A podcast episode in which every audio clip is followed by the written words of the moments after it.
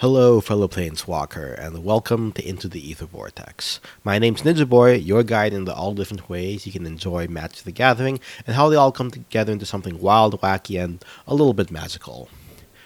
So, apologies for the delayed episode by about a week or so. Luckily, we have an extra week in April, uh, so this episode still is uh, meeting before the end of April. Um, I've been dealing with a lot of allergies for the past uh, couple of weeks or so, which has really been sapping my energy. On top of that, uh, one of my other podcasts that I work on is the Oscars Death Race podcast, and I need to spend a lot of my extra time uh, watching movies uh, to complete the Oscars Death Race challenge. Luckily, that's all in the past now, and so now we can move on to focusing on other things like the new Strixhaven set. Um, I'll talk about this a little bit more in my next episode next month when I talk about my experience with Strixhaven so far. Um, the big takeaway though is that limited this set is really really difficult for me. Um, I think I have somewhere in like a 30% or less uh, win rate, unfortunately. Um, so I actually haven't been drafting as much as I had called time. Um, mostly I'm saving my gems at the moment until I am able, uh, until the arena open comes around. I'll enter that a couple of times and then uh, we'll see what we go there. Um, that being said, I have been having a pretty good time actually with Strixhaven, even without limited, um, by playing uh, a decent amount of constructed. For, for to, to, be quite honest, um, you know, the introduction of the mystical archive cards introduced uh, Storm as an archetype into that format, uh, and I just found something really meditative about playing, uh, you know, cards over like a lot of spells in a single turn to try to win out of nowhere with Grapeshot. Um, so anyway, that's what I've been doing. I'll fo- I'll tell, talk about it a little bit more in a month or so. Um, that being said, we are at the uh, part of the year where we talk about, or uh, the of the season where we talk about uh, the cards from the new set um, that I'm going to be including into my library of decks. Um, the sets that have come out that are coming out, I guess. Uh, technically, there I, I, guess that you could say that there are three. Um, we have Strixhaven proper. We have the Mystical Archive cards, though those are all reprints, so not really much there. Um, and then we also have the uh, the Commander 2021 set. Um, now I'm going to be focusing mostly on brand new cards that go into my existing sets. Uh, so any reprints in the Commander 2021 decks um, are not going to be talked about. Um, I have picked up all five decks. Um, I was able to get them pre-ordered from Amazon for about 160 bucks or so. Um, and then I'm actually also tomorrow uh, going to go out to my local game store and pick up my pre-release kit as well as my box of Strixhaven, uh, which I'll probably be using to practice sealed uh, sealed de- sealed deck building uh, in anticipation for the arena open. Uh, with all that out of the way, let's go ahead and hop into the decks that I am going to be building, or not building, but uh, uh, improving with the new cards from Strixhaven and Commander 2021. Uh, first off, though, I guess technically we talk about the decks I'm not going to be upgrading. Um, those are Gishath Dinosaurs, Golos Snow, Kestia Enchantment Creatures, Ramos, uh, Tarkir Dragon Cycles, and Temur Atarka Tribal. Um, nothing from Strixhaven really screamed out to me as potentially fitting these in. I guess, you know, if I were to try to put all of the dragons, uh, you know, well, okay, we'll, we'll get to that in a little bit. I, I was thinking maybe put the Elder Dragons in with the Tarkir cycle, but even then, I want that to be specifically Tarkir. Um, so that'll probably be another, maybe an Elder Tribal deck. Um, anyway, moving on to the first deck that we're going to be talking about, we have Admiral Beckett Brass, um, Pirate, and Treasure with Angrath. Um, now, Strixhaven has a Treasure sub-theme, particularly in Prismari, which, you know, red and blue fall under the Grixis colors of this deck. Um, however, I think I talked about this last episode. I am focusing my Treasure any because treasure is now a deciduous mechanic. I think just if I include every random treasure card um, that gets printed, it's going to basically dilute the pirate flavor of the deck. Um, so because the the art here is the the treasure here is generally themed around being an art piece of art.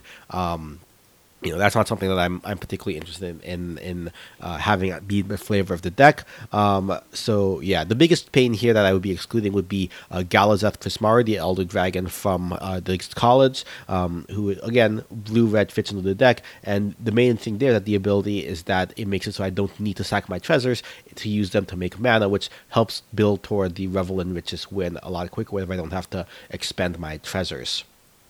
That being said, you know, I will make an exception. I'll actually include a card from Commander 2021, Tempting Contract for 4 mana. It's an artifact. At the beginning of my upkeep, each player each opponent may create a treasure token. For each opponent who does, I can create a treasure token.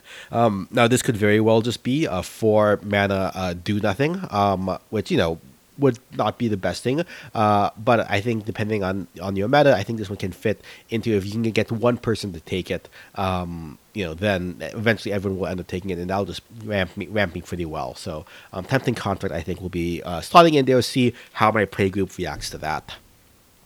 Uh, moving on to the next deck, we have Arahbo Cats, um, which is green white uh, with a Johnny sub theme. Now there is a cat in the deck in the set, uh, Leonin Light Scribe, uh, two and a two for a Clat Cleric who would Magecraft a new ability where for every instant sorcery that's cast or copied, um, he basically anthems the team plus one plus one.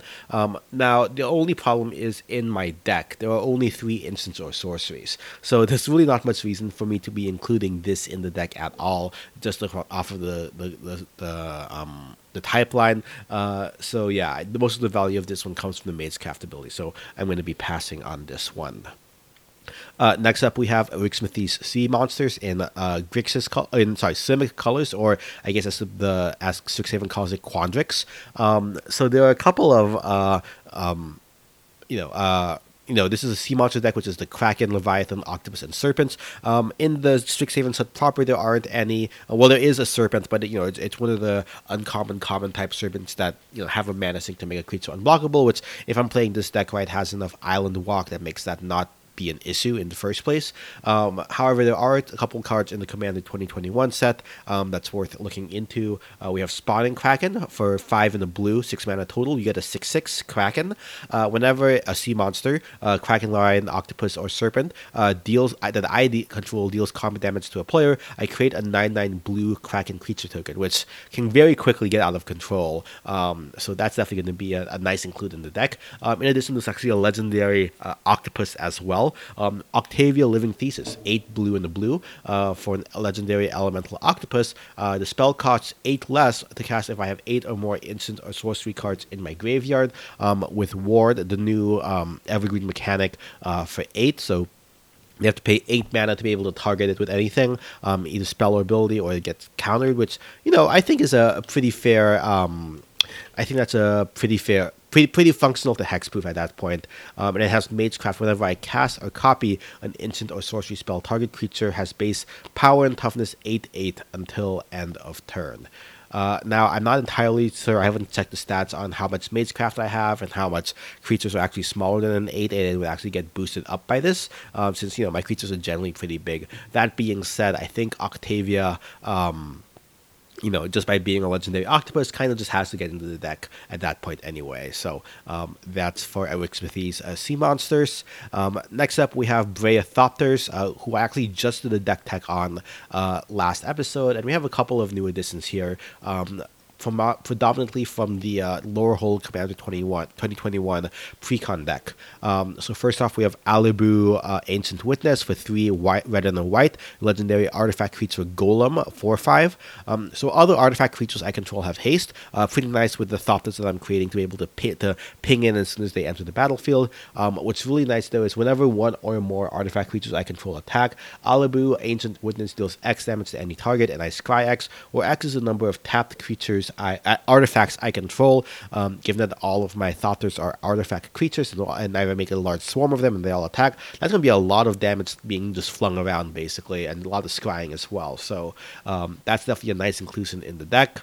Um, in addition, this one's not quite as certain is going to make it in, um, but we have Bronze Guardian for the white for artifact creature Golem um, with a star five power toughness. Now the star uh, the, has it has an ability where the power is equal to the number of artifacts I can control. Again, this will get very large very quickly due to the number of thoughts I'm generating.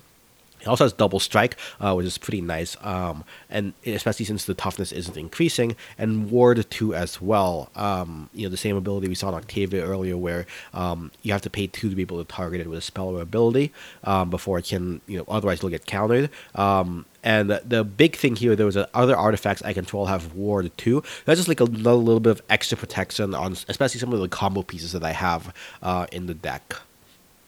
And then finally, we have Losheel, Clockwork Scholar, two in the white for a legendary creature, art, Elephant Artificer. Um, two, it's a 2 4. The key thing here is prevent all combat damage that would be dealt to attacking artifact creatures I control. Again, all the Thopters, artifact creatures uh, attacking in, um, even if they have a bunch of flyers to jump to, you know, try to take them out. And if even if for some reason they're not being pumped up by lords or whatever, um, Losheel is definitely going to help further protect my board and help with the more aggressive plan that I have. Um, and whenever one or more artifact creatures I could, uh, enter the battlefield under my control, I get to draw a card only once per turn. Um, so that's another way to like get continual card, card draw in this deck.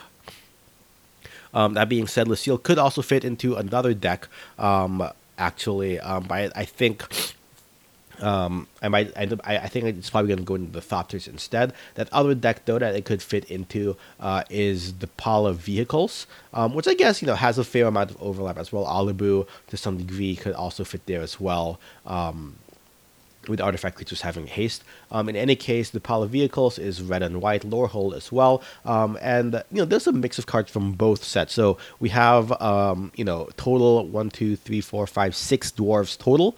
Um, so we'll just go through them in order. Dig site engineers, two in the white for a dwarf artificer whenever I cast an artifact spell, like a vehicle. I may pay two. If I do create an OO colorless construct artifact creature token, where this creature gets plus one plus one for each artifact I control. So not only does can uh, Dig site engineer crew vehicles himself and, and be a dwarf, um, it also creates additional uh, uh, drivers for the vehicles as well, um, which is pretty nice. Uh, Pillar Dwarf Warden, not, not, the type of dwarf I'm looking for, a little bit too expensive with too low power, uh, 4 mana for 1 power. Um, however, Storm-Kiln Artisan uh, is pretty interesting uh, for three in the red. Um, it gets plus one plus O for each artifact I control off of a base power toughness of two two. I does have Magecraft where if I cast an instant or sorcery, which there aren't that many in the deck, um, it makes a treasure token. That's not the reason I have it here. One relevant creature type dwarf. Uh, two uh, is able to get pretty large for the number of um, of vehicles that I have in play, um, and basically will be able to crew almost any one by himself, since most of them have at least have at most a crew cost of three or so. Um, let's see, Twinscroll Shaman, again, too slow, uh, one power, even though it has double strike. Uh, Radiant Scroll Wielder is, you know, again, most of the power comes from uh, instant sorcery spells having lifelink um, and being able to recur them from the graveyard, which, again, I don't have that many of in the deck. Um, the last one, though, is Hofri Ghost Forge, which is a, you know, legendary dwarf cleric, so that might be a reason to include a legendary dwarf. Um, three red and white for a 4 5. Spirits I control get plus one plus one and have trample and haste. Um, okay, not the best because I don't have a ton of spirits, but reading on, whenever a non token creature, this includes vehicles when they've been crewed, uh, I control dies, I exile it, and when I do create a token that's a copy of that creature, it gets a spirit, so it'll be bigger, tramplier, and hastier, um, in addition to its other types, and it has when this creature leaves the battlefield, return the exile card to my graveyard. So, uh, in that case, I think this would be an interesting one where I can swing with impunity with my vehicles, um, and if they die, they die, but then they basically get, I guess he, he he's the scrapyard or whatever, um, who's able to re- revive, or the mechanic is able to revive uh, the vehicles, and then they can come back even bigger and badder and swing again that turn. Um, so that's pretty nice to see. Um, let's see. Uh, oh, notably, I believe that they would come back as a non-creature since they haven't been crewed, um, as like a non-crewed vehicle. Um, or maybe they, I don't know. I don't know what the exact rules would be, but in any case, if they die uh, if they die, they have to be, they have to be a, crew, a crew, a crewed um, vehicle to die. So that might be an interesting thing where I leave back vehicles, uh, uh or vehicles um, after they swing, they might get destroyed by artifact removal. If I crew them in response um, with some maybe untapped creatures that I have held back, um, that would be a way to save them if Hofri is on the field. Okay, moving on to another tribal deck, we have my Markov Vampire deck. This is a uh, Mardu uh, tribal deck, uh, uh, tribal deck. So obviously, vampires is the name of the game here.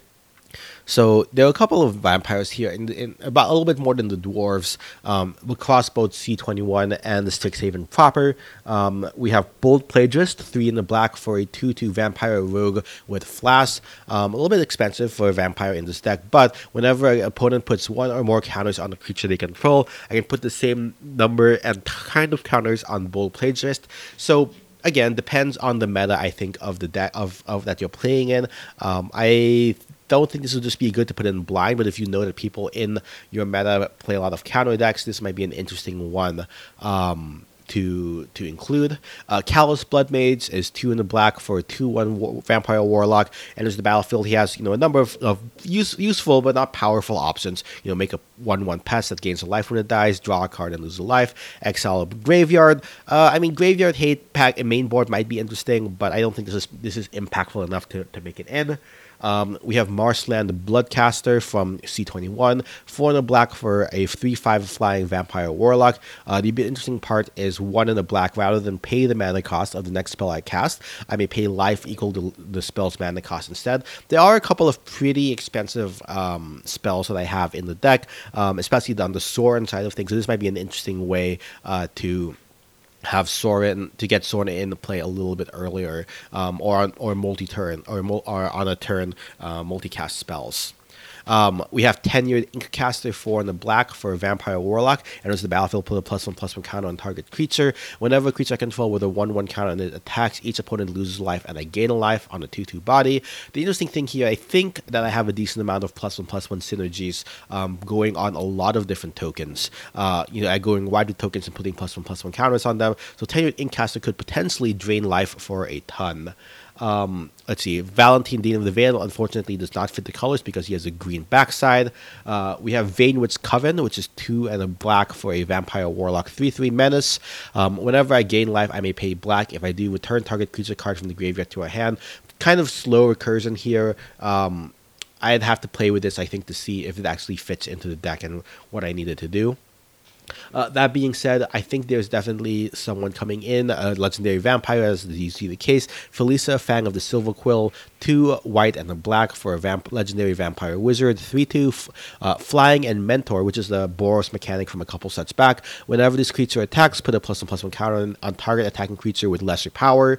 Um, and then the the other ability is one is a non a non token creature I control dies. If that counters on it, play, ta- create X tapped two one black and white and black inkling creature tokens with flying where X is the number of counters it had on it. So this one could work potentially, um, depending on uh, now the fact that I go out a lot of vampire tokens might not be you know as good um, for this one. And there's another interesting thing where I might I'm going to talk about about this later. I might make decks for all of the colleges here, uh, and because Felisa is so closely tied to what Silver the Silver Quill is trying to do with the uh, Inklings, um, I may actually be passing and not including her in here. So we'll have to see on what other decks I end up building and how Felisa fits in.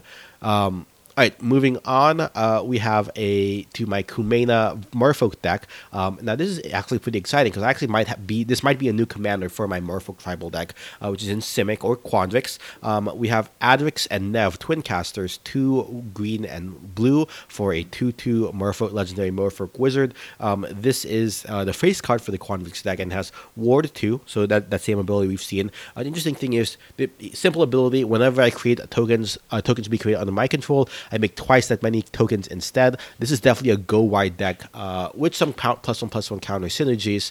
Um, so Adrix and Nev, I think, as a Merfolk wizard leading the Merfolk deck, um, if not in the head, it would be a, is an interesting piece to include at least in the 99, um, especially as a legendary Merfolk.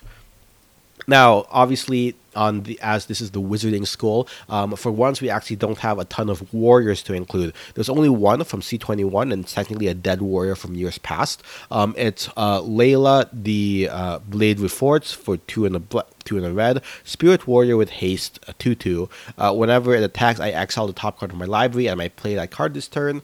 Um, so you know, pretty decent. You know, it's it's it's, car, it's X, the Exile Impulse card draw. Um, whenever I exile one or more cards from the library and or graveyard, pull a plus one plus one counters. So can snowball out of effect kind of quickly and play, plays nicely with the plus one plus one counters I have in Najeela. May make the cut, may not. I don't know. Najeela is always kind of in flux with just how many uh, how many cards there are that are rotating in and out of that. Uh, moving on to my signature deck, uh, we have uh, Omnath Hydrus. Now, Okay, so there aren't that many actual Hydras in the set, unfortunately for me. Um, that being said, there are some potential, um, you know, cards here that might that might you know supplement here. So one, we have Dragon's Guard Elite, uh, which is a not quite a Hydra, but it is a pretty good Hydra impression. Um, it's one in the green for a two-two human druid with Magecraft. When I cast or copy an instant or sorcery, put a plus one plus one counter on Dragon's Guard Elite. I actually have a decent number of instants and sorceries in the deck, if only from all the ramp. Uh, and then it has four green green, double the number of plus one plus one counters on Dragon's Guard Elite. So nice Hydra synergy. I don't think it's ultimately going to make the cut if only for flavor reasons. Um, let's see. Next up, we have exponential growth, which is again appeal to the Timmy and me. Um, X X green green uh, sorcery until X of turn, double target creature's power X times. So if my second goal is to just get the largest Hydra possible, this is a very easy way to be able to do that. Um, but unlikely again to make the cut for kind of being win more. Now this one is interesting. It's Master Symmetrist, uh, two green green for a 4 4 Rhino Druid with Reach. Uh, whenever a creature I control with power equal to its toughness attacks, it gains trample until end of turn. One of the biggest issues with my Hydras is that despite how big they are with their plus one plus one counters on zero bodies, which by default means that they are uh, plus one, they are equal power to toughness, um, they don't usually have trample, which is a problem. So Master Symmetrist is a nice way to actually help them punch through damage. Uh, that being said, um, you know, again, not a Hydra, and if I wanted to, there have been other effects that could have done this. You know, there are a number of effects, I believe, from Tarkir said that if a creature has a plus one plus one count on it, it has trample and so on and so forth. So, um, may or may not include this if, you know, for the philosophy of the deck, it might make sense. Now, this one's a little bit too good to pass up. Uh, it's Yedora Grave Gardener, uh, 4 no green for a legendary tree folk druid, 5 5. I, I guess there's something with the tree folks, right? With Multani and Mulimo and who knows what else in my deck. Uh, whenever another non-token creature I control dies, I may return it to the battlefield face down under its control, under its control, and it's a forest land. So this is a nice way to turn my Hydras, who I drop early turn as very low, who end up dying for one reason or another, into even more ramp, which then again triggers Omnath to make more uh, to make even more uh, elemental blockers. So this one I think fits really nicely into that. Um, and I think there's even a couple hydras. I think one specifically, uh, hooded hydra, um, which because it's turned face down as a forest. Um, it has, I believe, the morph ability to be able to flip over. Um, so that's the, I think that's a pretty interesting uh, synergy there to be able to recur that over and over again. Um, and then we have Elemental Elementalist's Palette, which is three mana for a uh, mana rock uh, that adds one mana of any color. However, also whenever I cast a spell with X in its mana cost, like all my Hydras, I can put two charge counters on the palette, and then I can add uh, colorless mana for each uh, counter on elemental elementalist palette and spend it on only cards that have X in the cost, which again basically means my Hydras. So this is a rare instance of uh, non uh, uh, non non land mana ramp in the deck, but I think uh, the X synergy is a little bit too good to pass up. Uh, and then finally, we have uh, Yuriko, um, you know, who is, uh, you know, obviously my Ninja Tribal deck. Um, now, there is only one, I think, swap here. So I'm currently running uh, Rogue's Passage, which is a colorless land, a utility land that you can pay four mana uh, and tap it so that a target creature with, um, you know, target creature becomes unblockable until end of turn. Now, Access Tunnel is essentially a cheaper version of that with a three mana activation cost. However, the other side is that a target creature with power power three. It limitations is only power three or less.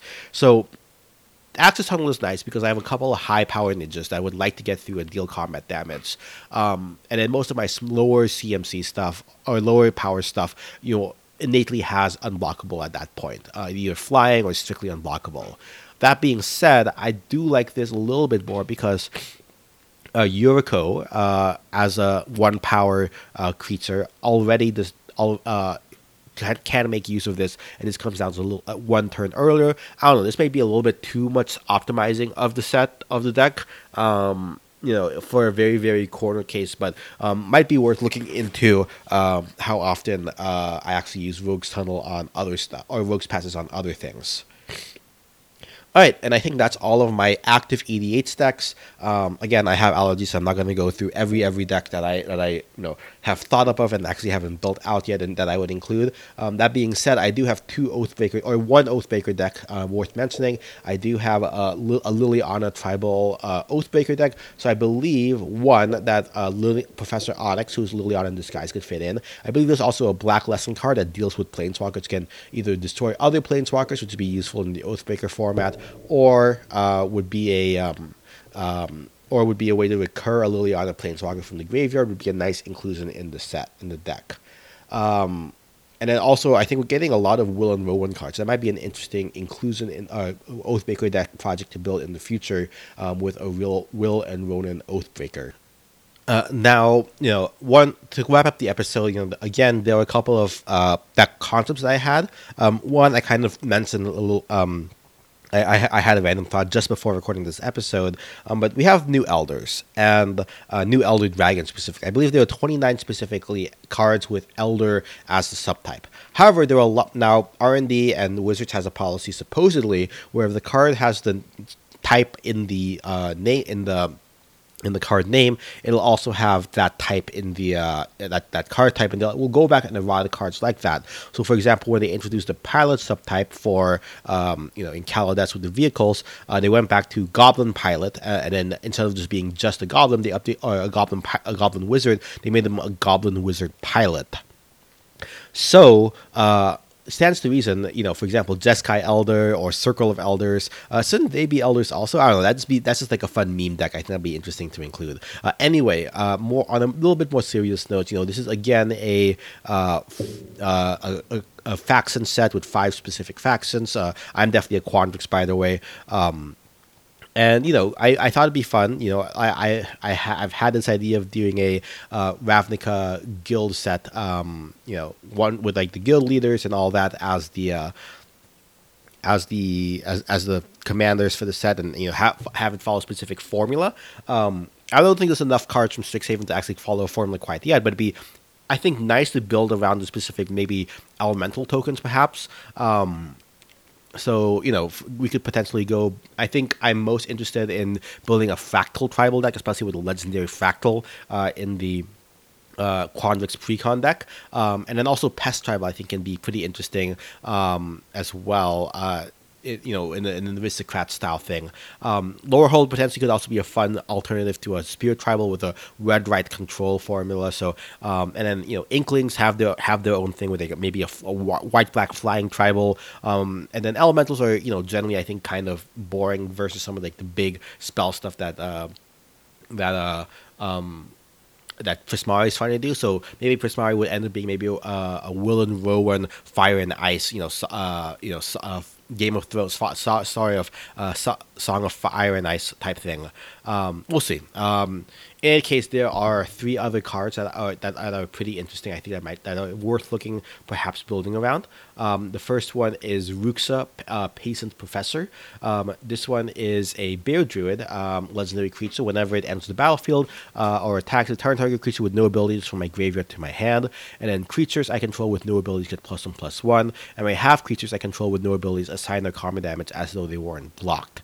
So I think this one, obviously, you know, I believe the RTO is supposed to make a make a point toward Murganda. Um, this one's currently in the uh, the Uh, deck, precon deck, I believe. Uh, it makes sense because a lot of tokens actually have no abilities on them. So it might be a, a place, you know, maybe make a, a, vanilla tribal, a miscellaneous vanilla tribal, you know, maybe get, make a zoo type deck, see how, not, not in the classic MTZ sense of zoo, but just see how many different kinds of tokens you can get on the field at one time kind of thing. Uh, a little bit more fun and serious. Um, on a little bit more serious note, I think this actually fits into Bear Force 1. Uh, if anyone wanted to build that, I think it's been done a lot to this point, so I might not be building it myself, but still definitely a, a fun inclusion there. Uh, next up, we have Dragon's Approach, uh, which is one of those collect them all type of cards um, where you can have any number of Dragon's Approach in the deck. And then it's a sorcery for two in the red. It deals three to each opponent, uh, which is nice. Dealing nine for three damage is pretty good. Uh, and then I can exile Dragon's Approach and four cards, name it named it from the graveyard. If I do search my library for a dragon creature card, put it on the battlefield and shuffle. Obviously, the most optimal version of this is going to play uh, Thrumming Stone, uh, find that somehow, and just churn through the deck with the Ripple mechanic and get all the dragons approaches and get a bunch of dragons onto the field and so on and so forth. Um, but you know, if I end up making a mono red dragon deck, maybe throwing this in there as like a as a filler if, I don't have dragons, you know, per se, or maybe have this be the start of the dragon tribal deck, and then from there uh, see what we end up doing. Um, and then the last card is Strixhaven Stadium. Uh, add uh, it's an artifact, uh, maybe a hidden commander type situation. Add a colorless mana and put a point counter on Strixhaven Stadium. Whenever a creature deals combat damage to you, remove a point counter from Strixhaven Stadium. And whenever a creature you control uh, deals combat damage to an opponent, put a point counter on Strixhaven Stadium. Then it has 10 or more point counters and remove them all, and that player loses the game. So a fun little way to do infect, basically, um, without necessarily infect creatures. Um, maybe I may make an Atraxa deck focused around this. That might be a fun and I think the best way would probably be a go wide strategy. Um, or heck, maybe I could just put this. I think you know based off of Saffron Olive's um, you know Witherbloom Pest Strixhaven deck. Uh, maybe going wide with Pest tokens might be the best way to, to go about doing this. So we'll see. Um, but in any case, uh, yeah, I think that's all the cards from uh, Strixhaven and C21 I'm looking to building. Um, I think that's just that's going to wrap up this episode for this month. This podcast is coming to its resolution. Uh, let me know you what th- you think of my deck additions, any cards I missed uh, for any of these decks. Uh, what actually are you interested in building from Strixhaven, be it for EDH or other formats? Uh, let me know on Twitter at EtherVortexPod or via email at intotheethervortex at gmail.com. You can find Into the Ether Vortex on iTunes, Spotify, Google Play. You can leave a review or on any of those podcast stores or on podchaser.com. Links to those in the show notes. Um, my deck, my with all my deck lists is linked under the name Ninja Boi, boy with an I. Uh, you can also find us on Patreon if you feel like financially supporting the show. Uh, the intro and outro music is provided by Kevin MacLeod. You can find his stuff at incompetech.filmmusic.io. Editing and production is provided by Ninja Boi Media. Uh, next episode, we'll be checking out my experience with Strixhaven that have been both constructed and limited, like I mentioned. But until then, may your lands be plentiful, but not too plentiful. In any case, pass turn.